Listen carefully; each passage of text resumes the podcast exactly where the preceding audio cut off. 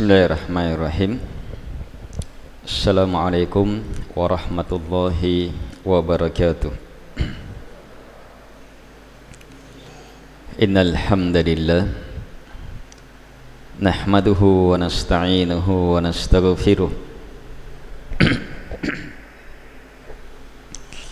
wa na'udzu billahi min shururi anfusina wa sayyiati a'malina من يهده الله فلا مضل له ومن يضلل فلا هادي له وأشهد أن لا إله إلا الله وحده لا شريك له وأشهد أن محمدا عبده ورسوله.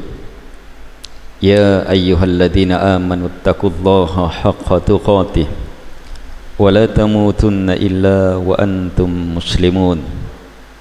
يا أيها الناس اتقوا ربكم الذي خلقكم من نفس واحدة وخلق منها زوجها وبث منهما رجالا كثيرا ونساء واتقوا الله الذي تساءلون به والأرحام إن الله كان عليكم رقيباً يا أيها الذين آمنوا اتقوا الله وقولوا قولا سديدا يصلح لكم أعمالكم ويغفر لكم ذنوبكم ومن يطع الله ورسوله فقد فاز فوزا عظيما.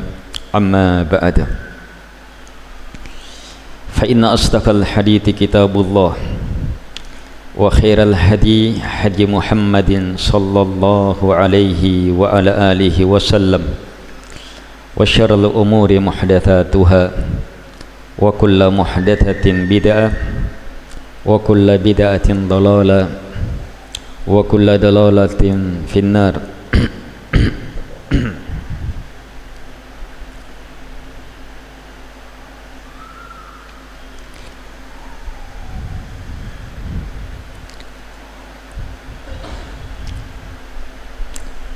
اللهم ما أصبح بي من نعمة أو بأحد من خلقك فمنك وحدك لا شريك لك فلك الحمد ولك الشكر.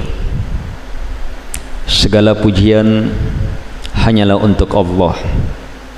Segala kesyukuran hanyalah miliknya. Tak ada satupun nikmat yang ada pada kita dan pada selain kita kecuali hanya datang dari Allah Subhanahu wa taala. Tak satu pun kebaikan yang kita rasakan atau yang dirasakan orang lain di subuh ini kecuali harus kita yakini hanya Allah yang memberi tak ada selainnya dengan keyakinan ini akan lahir pujian yang benar dan kesyukuran yang benar hanya kepada Allah Subhanahu wa taala. Kaum muslimin dan muslimat, jamaah pengajian yang dimuliakan oleh Allah Subhanahu wa taala.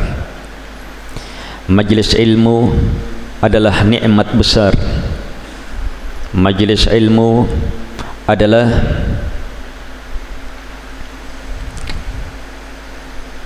rumah dari rumah Allah Subhanahu wa taala di muka bumi. Di dalamnya kita akan selamat dari laknat. Dengan ilmu kita akan selamat. Apakah menjadi penuntut ilmu atau menjadi orang yang memiliki ilmu atau menjadi orang yang senantiasa mengingat Allah Subhanahu wa taala dengan ilmu itu. Nabi alaihi salatu wassalam bersabda dalam hadis yang dikuatkan oleh sebahagian ulama, "Ad-dunya mal'unah wa mal'unatun ma fiha illa dzikrullah wa ma wala aw alim wa muta'allim." Dunia itu, dunia itu terlaknat terlaknat artinya dijauhkan dari berkah dijauhkan dari kebaikan. Itu dunia. Dan terlaknat pula semua yang ada di dalamnya. Kecuali ini kalimat kecuali adalah kenikmatan. Alhamdulillah. Ada yang tidak dilaknat ada yang selamat dari laknat ada yang terus menerus mendapatkan berkah rahmat Allah subhanahu wa ta'ala. Apa itu? Zikrullah wa ma wala. Mengingat Allah dan hal-hal yang terkait terhubungkan dengannya. Majlis ilmu adalah majlis zikir yang di dalamnya kita teringat dan diingatkan kepada Allah Subhanahu wa taala akan kebesarannya, kemuliaannya. Majlis ilmu di dalamnya kita mengingat bahawa la ilaha illallah dia semata yang berhak untuk disembah. Di dalamnya kita mengingat bahawa segala kesucian, pembesaran hanya milik Allah. Subhanallah. Di dalamnya kita mengingat bahawa seluruh cinta, pembesaran dan pengagungan hanya untuknya. Alhamdulillah. Di dalamnya kita diingatkan bahawa dia semata yang maha besar, selainnya tidak. Allahu Akbar. Karena itu majlis ilmu adalah majlis yang dengannya hamba selamat dari laknat sebab dia adalah zikrullah majlis zikir yang kedua yang selamat dari laknat alim orang yang berilmu dan muta'allim. Yang ketiga orang yang senantiasa menuntut ilmu. Majlis ilmu jelas adalah tempat untuk menuntut ilmu. Kita datang untuk menuntut ilmu. Kita berada untuk menuntut ilmu. Siapa yang senantiasa mencari datang menuntut ilmu maka selamat dari laknat dan akan terus dalam rahmat dan berkah demikian pula alim orang yang berhasil mendapatkan ilmu yang dengan ilmunya dia semakin tunduk dan taat membesarkan mengagungkan Allah Subhanahu wa taala. Semua ini terkumpul dalam majlis ilmu. Semua ini kita rasakan dalam majlis kita ini. Karena itu syukuri nikmat besar ini. Dan nyatakan ma asbaha bi min ni'mah aw bi ahadin min khalqik faminka wahdaka la syarika lak falakal hamdu walakas syukur. Maka dengannya kita telah menunaikan hak kesyukuran di subuh hari ini. Ma'asyiral muslimin wal muslimat jamaah pengajian yang dimuliakan oleh Allah Subhanahu wa taala. Pengajian kita di subuh hari ini terus berlanjut di setiap ahad subuh. Adalah pengajian yang tidak mengganggu kegiatan yang lain dia hari ahad hari libur. Tapi orang nanti berlibur jam-jam 7 8 ke atas. Hanya mengambil waktu kosong kita waktu subuh. Tidak mengganggu kegiatan kita. Tetapi hidupnya kita di waktu subuh adalah kebaikan besar. Semangatnya kita di waktu subuh adalah berkah besar menuntutnya kita ilmu di waktu subuh adalah jalan keselamatan. Jalan kita untuk memakmurkan masjid di waktu subuh adalah sumber berkah. Burika ummati fi bukuriha kata baginda Rasul alaihi salatu wassalam. Umatku diberkahi di waktu bukrah di waktu subuh. Waktu bukrah waktu masuk. Waktu subuh sampai sebelum matahari muncul. Di sini waktu berkah. Siapa yang bisa hidup di sini? Siapa yang bisa semangat di sini? Maka tiada tandingannya. Tetapi akan sangat hebat kalau siapa yang di subuh ini mampu menjadikan Allah satu-satunya yang dia ridhoi sebagai satu-satunya sembahan. Mampu meyakini bahawa Muhammad adalah nabi dan rasulnya dan dia ridho puas dengan hal itu. Mampu menyatakan bahawa Islam adalah jalan hidupnya dan dia ridho di atas itu. Maka siapa yang mampu mewujudkan hal ini di waktu subuh bukan sekedar bersemangat tapi bersemangat sebagai hamba Allah. Bersemangat sebagai umat Muhammad alaihi salatu wassalam. Bersemangat sebagai kaum muslimin. Maka dengarkan ucapan Nabi alaihi salatu wassalam. Ana za'im. Sayalah penanggung jawabnya. Saya pemimpin penanggung jawab tokoh yang bertanggung jawab untuk apa? Kata beliau alaihi salatu wassalam setelah bersumpah la akhudanna biyadihi hatta udkhilal jannah. Nabi bersumpah kemudian menegaskan saya betul-betul akan mengambil tangannya kemudian memasukkannya ke dalam surga kalau kita mampu wujudkan tiga ini. Allah yang kita ridhoi sebagai sembahan pencipta, penguasa, pengatur alam semesta dan dia semata yang kita sembah. Kita wujudkan saat ini ridho terhadapnya. Kita ridho Islam jalan hidup kita. Kita ridho Muhammad alaihi salatu wassalam Nabi dan Rasul kita berada di subuh hari ini dengan kalimat dan keyakinan ini memastikan kita akan dipegang oleh Nabi diambil tangan kita kemudian dimasukkan oleh Nabi alaihi salatu wassalam ke dalam surga. Ini ditegaskan dalam hadis yang sahih disahihkan oleh Al-Albani rahimahullahu taala dalam At-Targhib Sahihut Targhib Nabi alaihi salatu wassalam bersabda Man qala idha asbah Siapa yang mengucapkan Ketika memasuki waktu subuh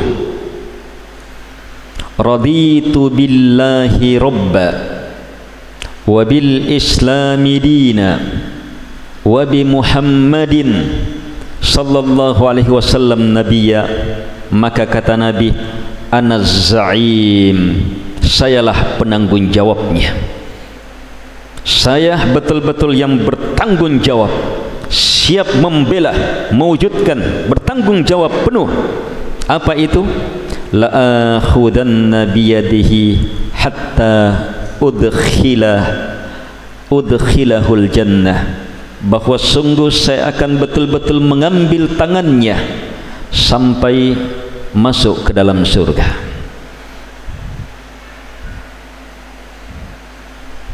Dua sudah. Dikir pagi. Di pertemuan pertama Jannatul Firdaus hafalan ma asbahabi min ni'mah aw bi ahadim min khalqik faminka wahdaka la sharika lak falakal hamdu walakas syukur dikir sekaligus ilmu untuk sampai ke derajat kesyukuran dan pujian. Untuk memuji keberadaan dan nikmat berada di waktu subuh. Dan saat ini kita tambah dikir mengingatkan nikmat besar terkhusus di waktu subuh. Nikmat Allah satu-satunya sebagai Rob yang kita sembah. Islam satu-satunya jalan hidup kita. Nabi alaihi salatu wassalam satu-satunya panutan ikutan kita. Siapa yang ridho terhadap hal ini terungkap dalam ucapan dikirnya baca tiga kali. Ini dibaca tiga kali pagi dan sore hari. Maka mendapat kepastian besar kemuliaan besar orang yang Nabi sumpahi pasti diambil tangannya dan tidak akan dilepas sampai masuk ke dalam surga Allah Subhanahu wa taala. Kaum muslimin dan muslimat, jamaah subuh yang dimuliakan oleh Allah Subhanahu wa taala. Kajian subuh mempunyai satu dari banyak tujuan. Di antaranya menghidupkan suasana subuh seperti ini.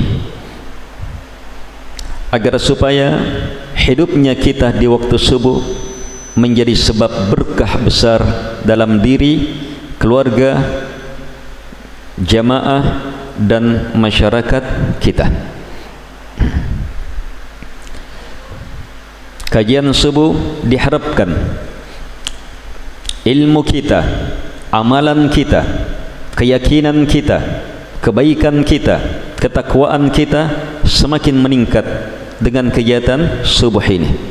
Karena itu mulai berubah fikiran, mulai mantapkan ingatan bahawa insya-Allah taala setiap subuh Ahad iya subuh Ahad akan ada kegiatan semisal ini. Berpindah-pindah di satu masjid ke masjid yang lainnya yang akan diatur oleh jamaah masjid ikhwah-ikhwah. Sekalian taib. Kita lanjutkan kajian utama dalam subuh ini bahawa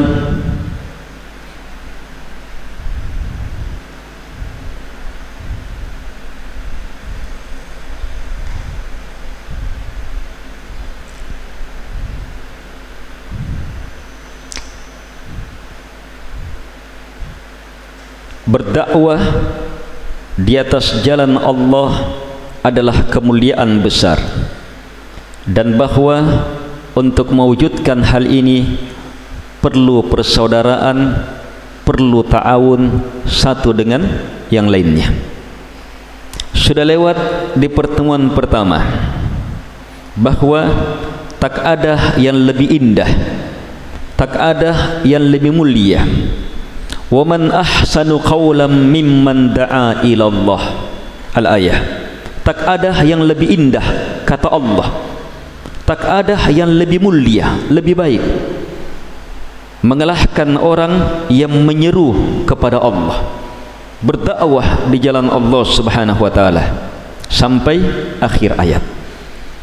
Karena itu kita yang terlibat secara langsung ataupun tidak terlibat secara langsung atau terikutkan dalam dakwah maka berbahagialah di atas kemuliaan ini menjadi sebab tersampaikannya ilmu seruan kepada Allah Subhanahu wa taala.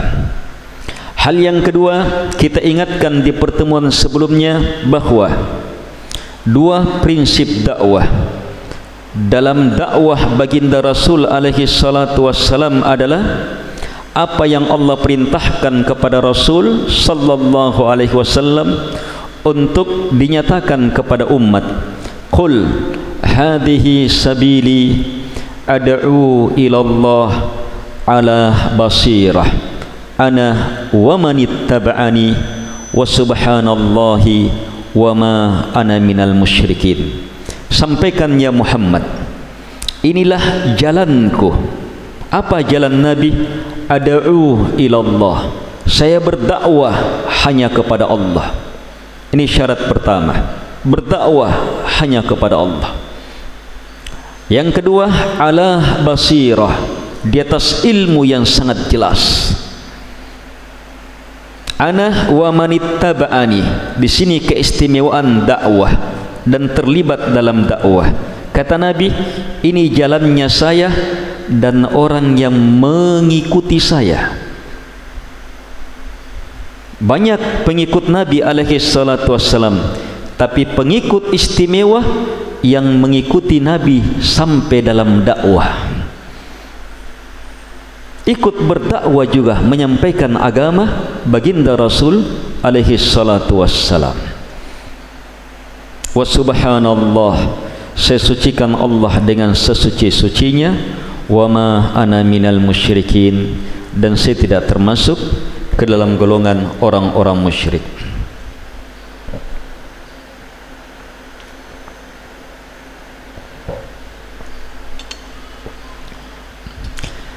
Dan di sana telah kita ingatkan bahawa syarat ilmu dalam dakwah melingkup tiga hal sebagaimana diungkap oleh Syekh Muhammad bin Saleh Al-Uthaymin rahimahullahu taala dan lainnya. Apa itu? Ilmu tentang apa yang mau disampaikan harus diilmui. Yang kedua ilmu tentang orang yang akan menerima dakwah. Siapa mereka? Kita harus tahu yang ketiga ilmu tentang bagaimana menyampaikan ilmu. Kadang orang sudah tahu ilmunya tapi tidak tahu cara menyampaikannya. Salah dalam menyampaikannya. Akhirnya ilmu yang harusnya jadi cahaya tapi karena salah dalam menyampaikannya orang kacau keadaannya yang diinginkan adalah bagaimana ilmu menjadi cahaya bagaimana ilmu menjadi penyejuk bagaimana ilmu menjadi kehidupan dalam hidup dunia alam barzah dan akhirat kita ma'asyiral muslimin wal muslimat jamaah pengajian subuh yang dimuliakan oleh Allah Subhanahu wa taala. Di kesempatan ini kami ingatkan hal yang paling penting dalam dakwah. Bahawa dakwah harus ilallah. Harus hanya kepada Allah Subhanahu wa taala. Hadihi sabili inilah jalanku. Apa jalan itu? Ad'u jalan dakwah. Ilallah hanya kepada Allah itulah jalan dakwah. Itulah jalan Islam. Jalan tujuannya kepada Allah subhanahu wa ta'ala.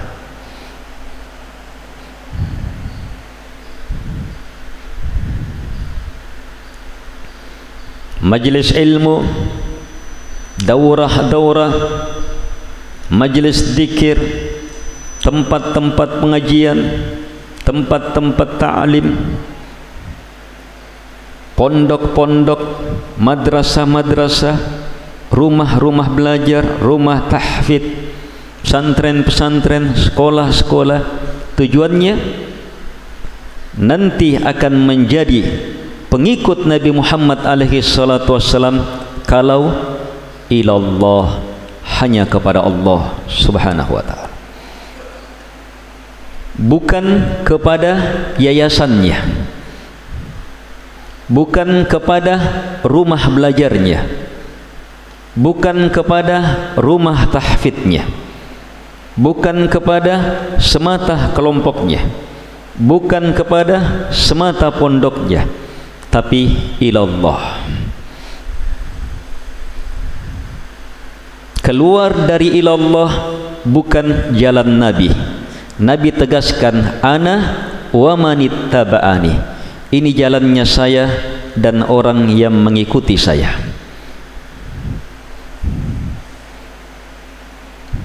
harus jujur dalam dakwah hanya mengajak kepada Allah Subhanahu wa taala. Untuk itu perlu kebersamaan. Perlu ta'awun. Ketika ta'awun terbentuk maka itu tanda-tanda dakwah mengarah ila Allah. Sebab hampir seluruh perkara yang merusak ta'awun yang merusak uhuwah yang merusak kebersamaan dalam berdakwah adalah karena berpalingnya sedikit atau banyak niat dalam dakwah.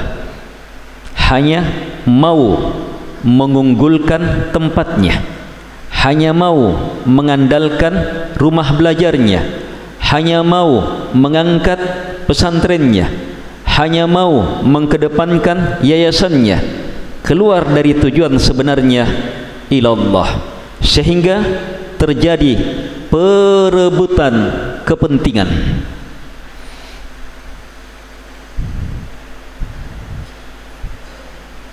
Tapi siapa yang mampu berfikir bahawa jalan dakwah harus hanya ilallah saya dengan organisasi saya dengan pesantren saya dengan lembaga saya hanyalah sarana hanyalah alat hanyalah jalan bukan tujuan bukan pokok tapi sarana supaya orang masuk ilallah berada di atas jalan Allah Subhanahu wa taala. Maka kemanapun dakwah itu walaupun tidak di tempatnya selama dia bisa terlibat dalam rangka tegaknya seruan ilallah maka pasti dia akan hadir di situ. Seruan ilallah adalah perkara besar. Dakwah harus hanya mengajak kepada Allah. Dan yang paling wajib yang paling pertama harus mewujudkan hal ini adalah para da'i dan orang-orang yang terlibat dalam dakwah lembaga-lembaga sekolah-sekolah santen-pransten wajib sewajib-wajibnya pertama mewujudkan perkara ini. Tujuannya harus hanya ilallah haram seharam-haramnya menjadikan lembaga yayasan dalam dakwah atau apapun namanya menjadikannya sebagai tujuan dalam dakwah tujuan hanya kepada Allah. Ridha Allah surga Allah ridha Allah dan melihat wajahnya di surganya. Itu tujuan. Tidak ada yang lain. Untuk itu perlu ilmu besar yang terus menerus diwujudkan yang terus menerus diucapkan yang terus menerus dikokohkan. Perlu ilmu tentang la ilaha illallah. Tujuan dakwah ini untuk terus menerus dikembangkan untuk terus menerus disampaikan untuk terus menerus diamalkan untuk terus menerus dikokohkan agar supaya kita tidak terpalingkan darinya. Sebab berat bertahan pada dakwah ilallah berat bertahan dalam jalan yang lurus untuk terus lurus ada banyak cobaan ada banyak pintu-pintu kesesatan ada banyak syaitan, jin dan manusia yang akan memalingkan kita dari jalan Allah Subhanahu wa taala. Nabi alaihi salatu wassalam pernah menggaris garis lurus. Lurus. Setelah itu Nabi menggaris di kiri kanan. Garis lurus ini garis-garis yang banyak.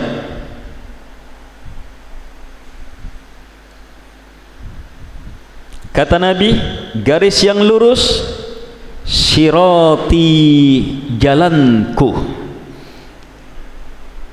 Nabi mengajak ke jalan ini. Dan itu jalannya Nabi. Terus garis yang banyak di kiri kanan adalah as-subul. As-subul. Garis yang banyak di kiri kanan Kata Nabi adalah As-subul. Setiap sabil setiap jalan dari as-subul ini kata Nabi ada syaitan yang mengajak ke dalamnya. Jangan merasa aman dari awal sampai akhir dari perjalanan hidup kita sampai akhir ada jalan-jalan syaitan yang akan kita diajak kepadanya. Terus menerus terus menerus syaitan akan mengganggu kita. Tapi yakinlah dengan persaudaraan dengan kerjasama dengan persatuan kita tidak akan mudah terseret. Sebab orang yang bersaudara terikat satu dengan yang lainnya terhubungkan satu dengan yang lainnya. Mereka melaju bersama mereka melaju dalam persaudaraan sehingga ada yang keluar sedikit ikut tetap ikut keluar tetap akan ikut dalam persaudaraan. Di sini saya rasa kita bisa paham dakwah ilallah perlu kebersamaan. Sebab itu memang jalannya dan hanya dengan itu kita akan selamat dalam dakwah ilallah ini. Antum buat lembaga buat rumah belajar buat pesantren buat ini mau jalan sendiri? Mustahil. Akan terseret terseret terpisah terpecah sampai akhirnya dimakan dimakan oleh syaitan-syaitan jin dan manusia. Perlu kebersamaan dalam dakwah dan tidak boleh tidak. Sebab jalan-jalan kesesatan sangat banyak. Harus terus menerus kita ulang kita kokohkan. Kalau ada yang dibolehkan untuk tidak perlu lagi mengulang la ilaha illallah tidak perlu lagi mengulang mengokohkan dakwah ilallahnya ilmu jalannya kepada Allah maka dia adalah Nabi Muhammad alaihi salatu wassalam. Kalau ada yang bisa tapi ternyata beliau pun ternyata diwajibkan oleh Allah subhanahu wa ta'ala untuk terus mengokohkan jalan ini ilmu ini Allah subhanahu wa ta'ala berfirman fa'lam maka ilmuilah ya Muhammad. Ilmu. Ilmu ya Muhammad. Wajib bagimu wahai Muhammad untuk mengilmui. Ilmu apa? Annahu la ilaha illallah. Bahwa tak ada yang berhak untuk dibesarkan disembah dijadikan tujuan hidup tak ada yang paling kita cintai paling kita harapkan paling kita takuti kecuali hanyalah Allah subhanahu wa ta'ala. Wajib wahai Muhammad untuk mengilmui hal ini. Kalau beliau diwajibkan kita sebagai umatnya harus ikut. Kalau beliau diwajibkan maka apalagi kita umatnya. Kaum muslimin dan muslimat yang dimuliakan oleh Allah subhanahu wa ta'ala. Dalam meluruskan niat dalam menjaga keikhlasan maka la ilaha illallah harus terus dipelajari harus terus dimantapkan harus terus dikokohkan sampai kapan? Sampai malakul maut datang menjemput bahkan saat datangnya malakul maut saat paling kita perlukan la ilaha illallah Di situ saat paling kita perlukan kalimat mulia ini.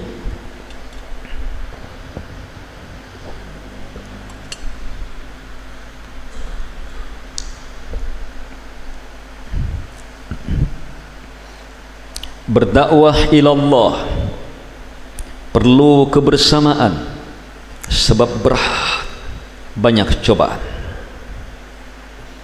Tadi hadis Nabi garis-garis lurus di kiri kanannya banyak garis dan setiap garis di kiri kanan ada syaitan yang mengajaknya setelah itu Nabi baca firman Allah subhanahu wa ta'ala wa anna hadha sirati mustaqiman fattabi'u wa la tattabi'u subul fatafarraqa bikum an sabili dalikum wasaqum bihi la'allakum tattaqun dan sungguh ini adalah jalanku lurus.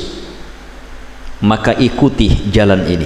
Perintah nabi ikuti jalan ini dan jangan kalian mengikuti as-subul jalan-jalan yang banyak di kiri kanannya ini kenapa? sebab akan memisah kalian mengeluarkan kalian dari jalan Allah subhanahu wa ta'ala. Ayatnya ditutup dengan itu yang Allah wasiatkan kepada kalian supaya kalian bertakwa. Ini ilmu wasiat Allah ini ilmu wasiat Allah. Dan ini ilmu wasiat ke sepuluh dari sepuluh wasiat dalam tiga ayat ini. Ini wasiat ke sepuluh yang merupakan puncak jalan takwa. Harus di atas jalan yang lurus. Jalan kemuliaan hanya di atas jalan yang lurus. Jalan Nabi alaihi salatu wassalam. Jalan keikhlasan. Jalan dakwah ilallah tidak boleh tidak harus di atas jalan ini. Harus seharus-harusnya kenapa? sebab kapan keluar? Sesat. Jalan syaitan. Kapan terpalingkan? Sesat. Kita perlu kebersamaan. Kita perlu ilmu. Kita perlu kekuatan.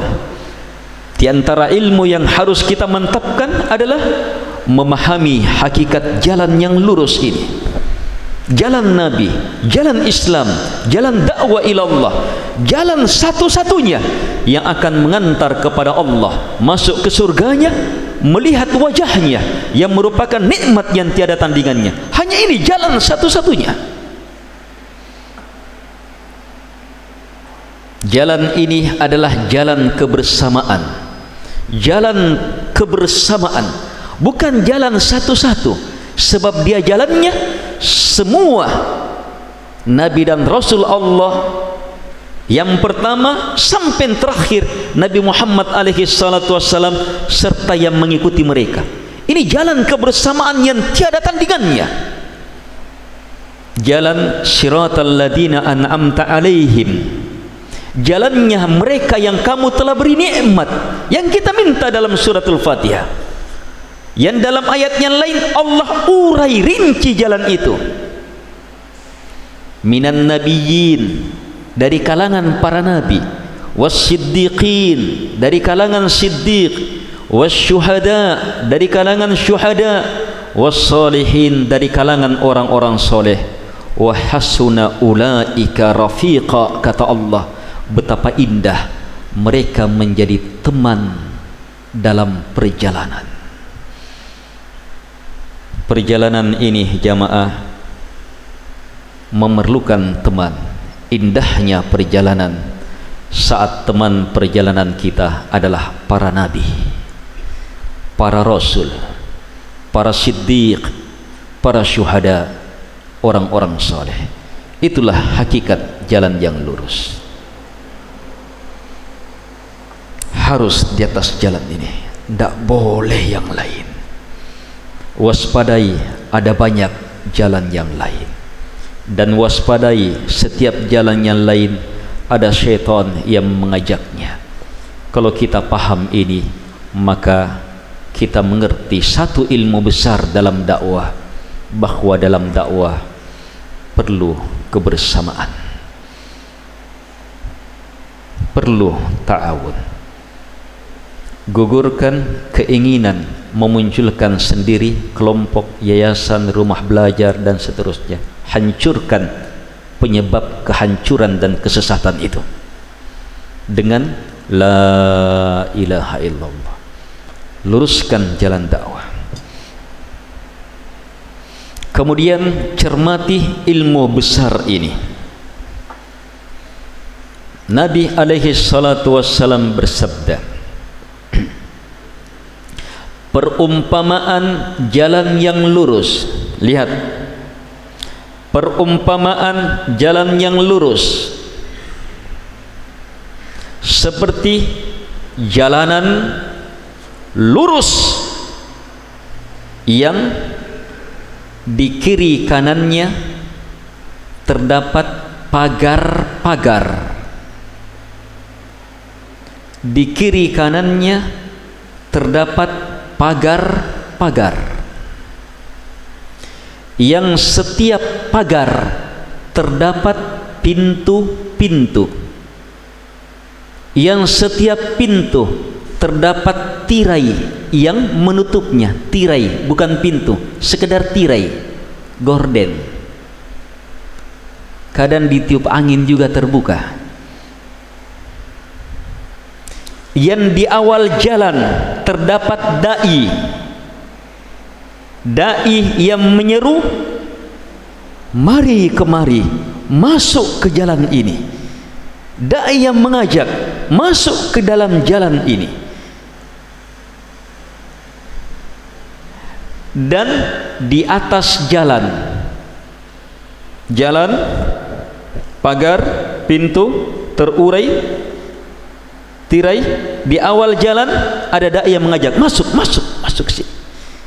Terus di atas jalan di atas jalan bukan di awal bukan di akhir di atas jalan di atas jalan ini selama perjalanan ini di atas ada dai lagi ada dai dai yang menyeru dai yang menyeru mengingatkan kita saat kita mau menyeleweng ke kiri dan ke kanan.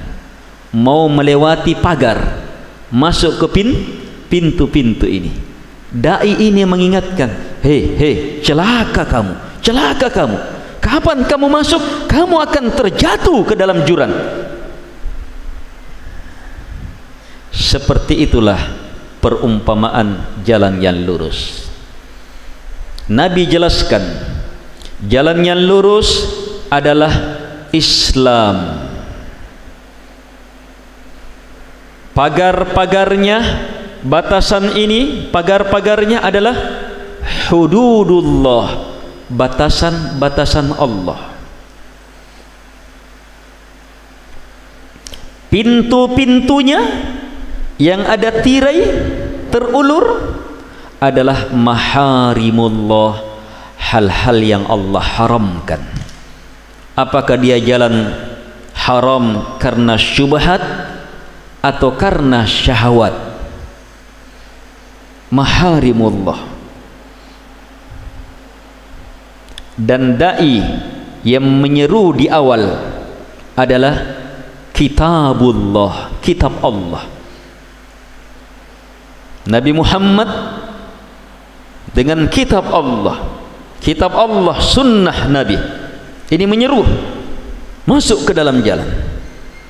Dan dai yang menyeru di atas jalan terus mengingatkan kita adalah wa'idullah fi qalbi kulli muslim.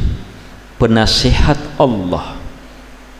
Ada penasihat Allah dalam setiap hati setiap muslim. Selama dia muslim maka Allah beri anugerah jiwa yang akan terus menasihati dia. Yang akan terus bersama dia menasihati dia mengingatkan dia. Atau malaikat yang akan menasihati dia mengingatkan dia. Jelasnya jalan ini. Islam untuk masuk ke dalam Islam Ingat, jalan Islam jalan yang jelas, lurus. Ada batasan-batasannya. Itu Islam. Jalan Islam jalan yang lurus, jelas sekali dan ada batasannya. Bukan jalan tanpa pagar, tanpa batasan. Iya. Kadang ada jalan oh luas sekali, tidak ada batasnya. Iya, misalnya lapangan luas, iya. Jalan lurus, tapi tidak ada batasnya. Orang bisa mutar-mutar, iya. Tidak, jalan Islam lurus, bebas hambatan dan mempunyai batas batas apa artinya sampai di situ sampai di situ lewat batas masuk ke pintu-pintu pintu-pintu itu as-subul. Dalam perumpamaan yang tadi. Subul jalan-jalan kesesatan setiap jalan ada syaitan yang mengajaknya. Pintu-pintu itu hal-hal yang Allah haramkan. Pintu-pintu itu jalur syubhat jawal syahwat. Pintu-pintu itu perkara yang menyeret masuk tenggelam ke dalam kelalaian dunia. Pintu-pintu itu adalah perkara yang menjauhkan kita dari akhirat. Itu kesimpulan semua jalan kesesatan semua jalan kesesatan tersimpulkan dalam kalimat tadi. Syubhat atau syahwat. Jalan yang menjerumuskan masuk ke dalam kehinaan dunia tenggelam dalam kehinaan dunia atau jalan yang memalingkan dari kemuliaan akhirat. Dan itu sangat banyak. Dan gampang orang masuk ke dalamnya sebab apa? ada yang mengajaknya dan dia hanya tirai. Tirai saja. Bukan pintu. Bukan harus digembok kita gembok dulu baru buka. Tidak. Mudah orang masuk. Dia pintu-pintu yang hanya tirai saja. Tirai angin saja bisa terbuka.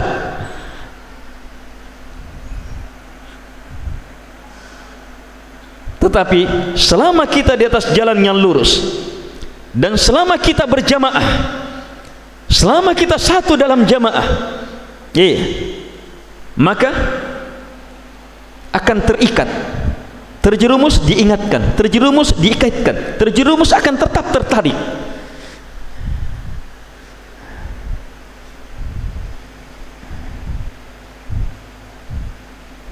Lagi pula jamaah jalannya lurus jelas tujuannya kemana dan jalannya lurus ini ada batasannya. Ini.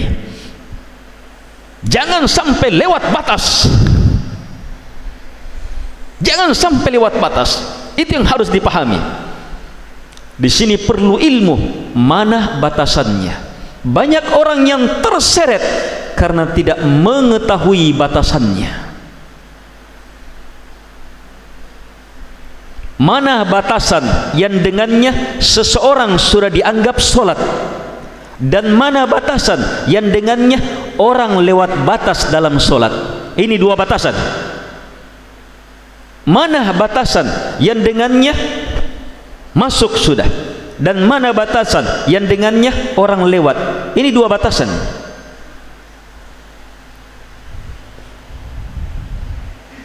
Ini perlu ilmu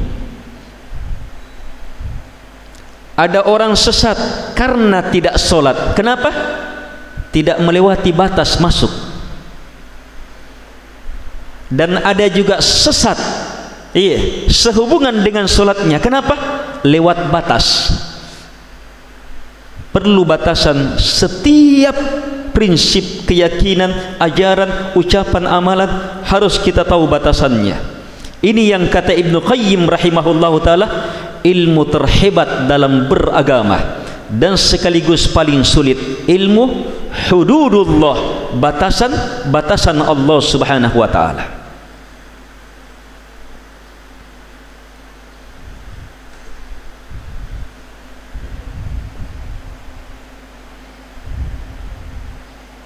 perlu kita tahu batasan supaya kita tidak terseret mana keadilan? Mana yang bukan keadilan? Mana yang melewatkan keadilan sehingga masuk ke dalam kezaliman? Harus tahu batasannya. Dalam puasa, dalam zakat, dalam muamalah, dalam dakwah, dalam berilmu, dalam beramal, dalam susah, dalam senang, dalam sedih, dalam bahagia, dalam masjid di rumah itu semuanya ada ilmu batasan-batasan dan di sini orang berjenjang-jenjang dalam ilmu. Tetapi miliki pokok semua batasan. Pokok semua batasan. La ilaha illallah wa anna muhammadar rasulullah. Kalau kita terkaburkan dalam perkara yang lain selama ini tetap terang selama ini tetap jelas maka kita tetap terikat dengan pokoknya tetap terikat dengan rombongan utama ini. Dan syaitan sangat memahami hal ini. Karena itu syaitan menginginkan agar supaya dalam dakwah niat kita dipalingkan dalam dakwah jalan kita diselewengkan sehingga keluar dari la ilaha illallah dengan rusaknya niat dan keluar dari wa asyhadu anna muhammadar rasulullah dengan munculnya jalan-jalan bid'ah dalam dakwah lihat jamaah luasnya jalan dakwah perlunya ilmu Orang yang berdakwah adalah orang yang harus memahami hal ini supaya dia bisa berada di atasnya. Orang yang berdakwah harus memahami hal ini supaya orang yang didakwai dia bisa arahkan. Jangan ke sana, bahaya. Ini batasnya, ini batasnya. Keluar batas tidak sah. Keluar batas masuk ke dalam jurang. Keluar batas masuk ke dalam as-subul yang kata Allah fatafarraqa bikum an sabili yang akan mengeluarkan kalian dari jalannya.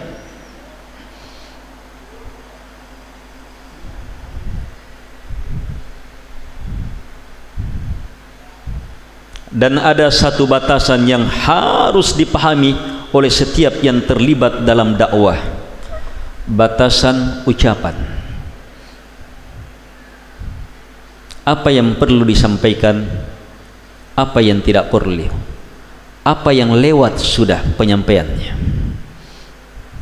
Ini batasan komentar. Batasan komentar apalagi saat ini sangat mengerikan komentar itu. Di zaman Nabi di zaman Nabi komentar sudah dihubukumi sebagai perkara yang sangat berbahaya.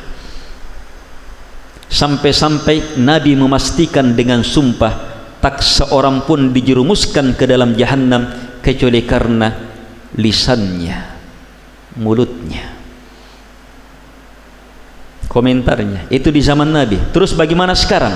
Yang satu komentar bisa tersebar ke ratusan ribuan jutaan manusia dalam sekali komentar.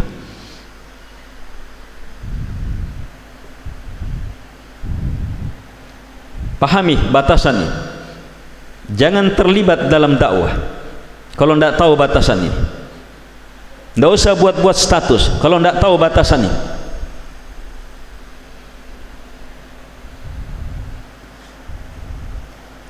perlu ilmu batasan di situ. Apa yang boleh apa yang tidak boleh. Apa yang dianjurkan apa. Nabi alaihi salatu wassalam bersabda man kana yu'minu billahi wal yawmil akhir falyakul khairan aw liyasmut. Siapa yang beriman kepada Allah dan hari akhirat maka harus berkata yang baik atau diam. Dua. Berkata yang baik atau diam apa berkata yang baik? Apa berkata yang baik? Di sini banyak kita keliru.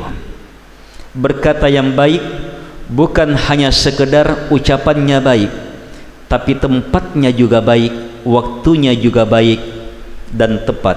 Itulah yang baik. Serta maksudnya juga baik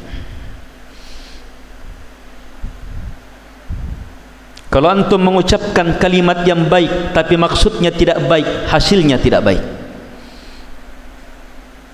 Antum ucapkan kalimat yang baik, maksudnya baik, tetapi bukan waktunya, tidak di tempatnya, tidak baik juga. Karena itu dakwah perlu apa? Ala basirah, harus di atas il ilmu.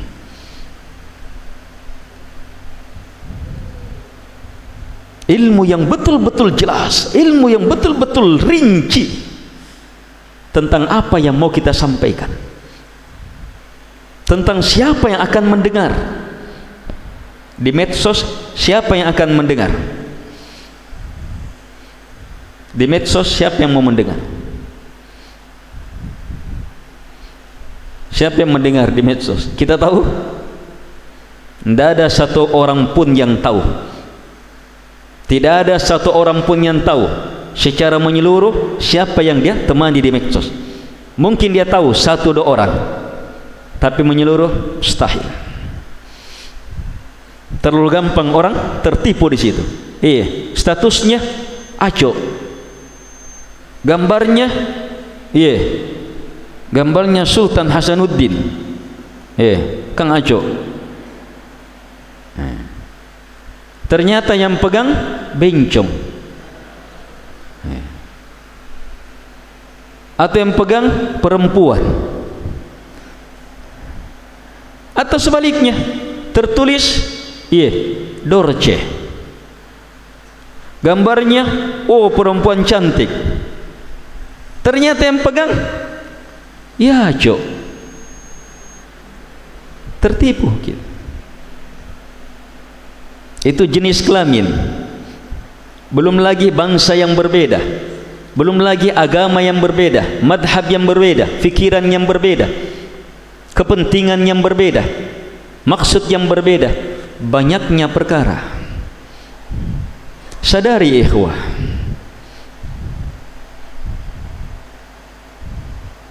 Dan kesadaran terhadap perkara ini kemuliaan besar sadar akan perkara ini kemuliaan besar. Tapi ingat jangankan di yang lain di kalangan ikhwah saja masih banyak ketidaksadaran. Masih banyak ketidaksadaran.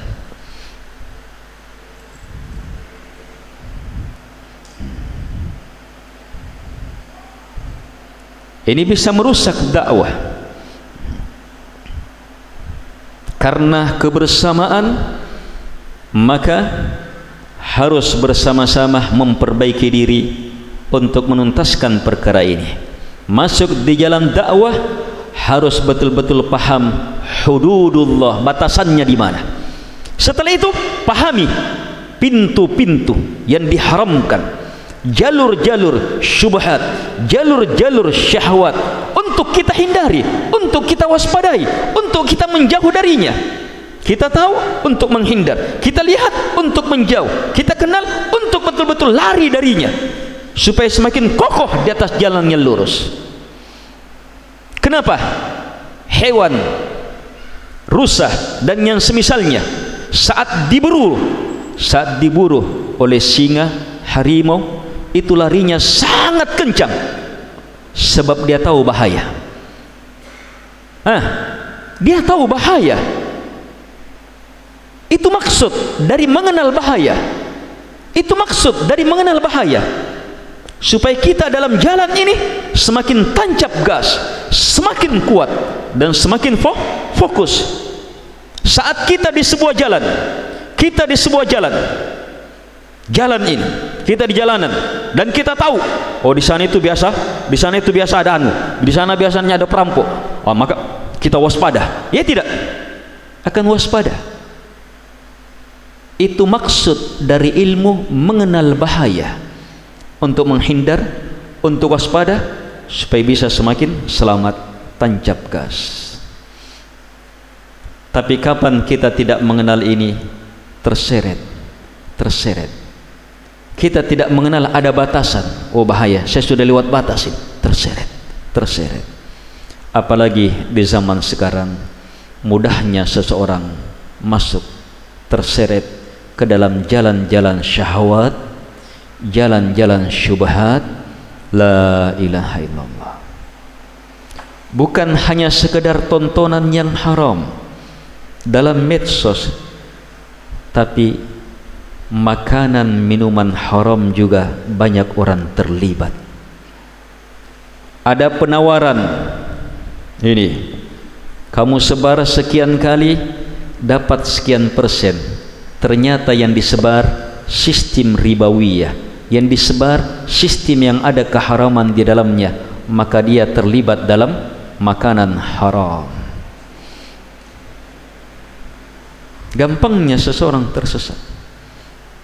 Sekedar tindis-tindis selesai. Eh masuk uang. Tindis-tindis selesai. Masuk uang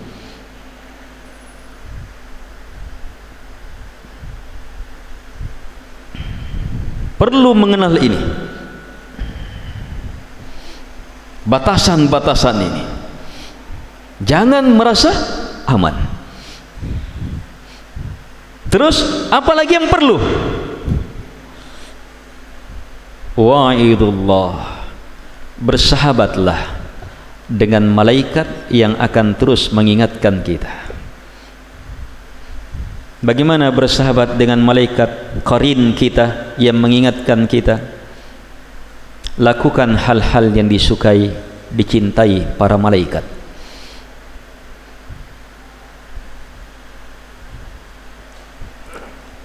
Lakukan hal-hal yang dicintai, disukai para malaikat.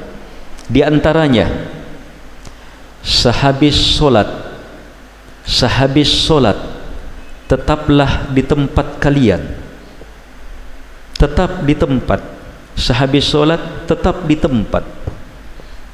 Berdoa dikir tetap. Selama kita di tempat kita sehabis solat maka para malaikat bersalawat untuk kita. Malaikat mencintai amalan itu. Apa salawatnya malaikat Allahumma ghafir lahu warhamhu. Ya Allah ampuni dia. Ya Allah rahmati dia. Malaikat suka itu.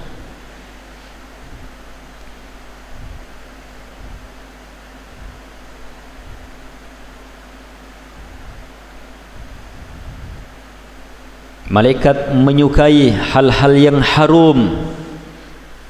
Iya Yang busuk apa sebabnya? Kenapa malaikat kenapa nabi larang masuk ke masjid habis makan bawang? Nabi jelaskan mengganggu malaikat. Kenapa malaikat tidak masuk ke dalam rumah yang ada gambar-gambar? Malaikat tidak suka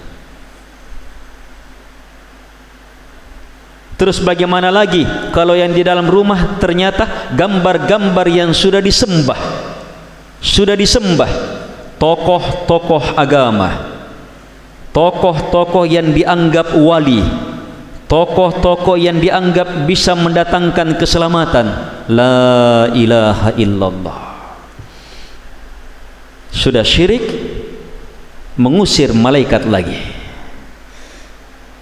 Sehingga bagaimana ada yang bisa menasihati kita saat kita tergelincir. Ayo. Wa'idullah dikembangkan juga dengan membersihkan jiwa. Terus bersihkan jiwa dengan ilmu-ilmu yang bermanfaat dengan zikrullah. Kita perlu terus perkara itu. Dan yang paling penting dan mendasar yang harus menjadi awal adalah langkah pertama. Dai. Dai di awal jalan. Harus perjelas dia dai yang di awal jalan ini. Sebab banyak dai. Di kiri kanan itu dai semuanya. Yang mengajak kepada jalannya masing-masing. Hanya satu dai yang mengajak kepada jalan. Kata nabi kitab Allah. Kitabullah. Al-Quran Dai tidak berdalil, tidak mengajak, tidak berpikir, tidak berprinsip di atas Quran, maka keluar dari jalan. Pasti jalannya kepada yang lain. Jalan Quran hanya satu, mengajak kepada satu jalan ini. Dan jalan Quran yang paling jelas adalah jalannya Nabi Muhammad alaihi salatu wassalam. Mengajak kepada Quran otomatis mengajak kepada sunnah Nabi alaihi salatu wassalam. Sebab ajaran Quran yang terhebat adalah mentaati, mengikuti, mencontoh, membesarkan, memuliakan Nabi Muhammad alaihi salatu wassalam. Sehingga dai Allah di sini adalah Al-Quran, sunnah Nabi. Nabi mengajak kepada Islam dengan Quran dan sunnahnya. Ini yang harus diperjelas. Harus di atas jalan ini, tidak boleh tidak. Harus di atas jalan ini. Dainya harus jelas, ayatnya harus jelas, maknanya harus jelas, hadisnya harus jelas. Setelah itu terima dengan keyakinan yang jelas dengan ilmu yang jelas dengan niat yang jelas. Selanjutnya masuk dengan ketegaran masuk dengan kokohan dan terus memandang ke depan jangan lagi menengok ke belakang jangan ke kiri dan ke kanan. Caranya permantap terus itu ilmu sebab jalan masuknya melalui Quran dan Sunnah. Melajunya pun melajunya pun dengan Quran dan Sunnah. Pintu masuk dengan Quran dan Sunnah. Jalan selanjutnya dengan Quran dan Sunnah. Jalan selanjutnya dengan Quran dan Sunnah. Jalan selanjutnya dengan Quran dan Sunnah. Jalan selanjutnya dengan Quran dan terus seperti itu. Kapan kurang Quran dan Sunnah? Bisa ke kiri bisa ke kanan. Hati-hati harus punya ilmu Quran dan Sunnah batasan-batasannya. Harus punya ilmu Quran dan Sunnah hal-hal yang diharamkan. Harus punya ilmu Quran dan Sunnah tentang jalan-jalan syubhat dan jalan-jalan syubhat. Harus punya ilmu Quran dan Sunnah tentang siapa sebenarnya syaitan jin dan manusia yang mengajak kepada jalan-jalan ini. Harus punya ilmu tentang Quran dan Sunnah untuk mendekatkan diri kita mengokohkan diri kita dengan wa'idullah yang terus mengingatkan kita harus punya ilmu Quran dan Sunnah tentang tujuan kita yang sebenarnya. Harus punya ilmu Quran dan Sunnah supaya terus kita berada dalam kebersamaan dalam dakwah ini. Inilah jalan Allah subhanahu wa ta'ala. Seperti ini jalan Islam. Seperti ini jalan dakwah. Jalan yang tak ada lebih indah lebih baik, lebih mulia darinya. Tetapi dia perlu kebersamaan dia perlu persaudaraan. Sebab luas berat perlu saling mengingatkan perlu saling me tawasaw bil haq tawasaw bis bis sabar. Tayyib ini sedikit ilmu tentang perkara yang kita perlukan. Setiap orang memerlukan ilmu ini. Setiap keluarga memerlukan ilmu ini. Setiap beramal memerlukan ilmu ini tetapi yang berdakwah dan terlibat dalam dakwah lebih wajib memerlukan ilmu ini. Materi-materi kita akan seperti ini. Iya diperlukan setiap orang diperlukan dalam bermasyarakat tetapi tetap menekankan dua tema utama. Merajuk ukhuwah dalam dakwah ilallah. Dua perkara. Bagaimana dakwah kita tetap ilallah bagaimana dakwah kita tetap di atas nilai-nilai persaudaraan karena Allah Subhanahu wa taala.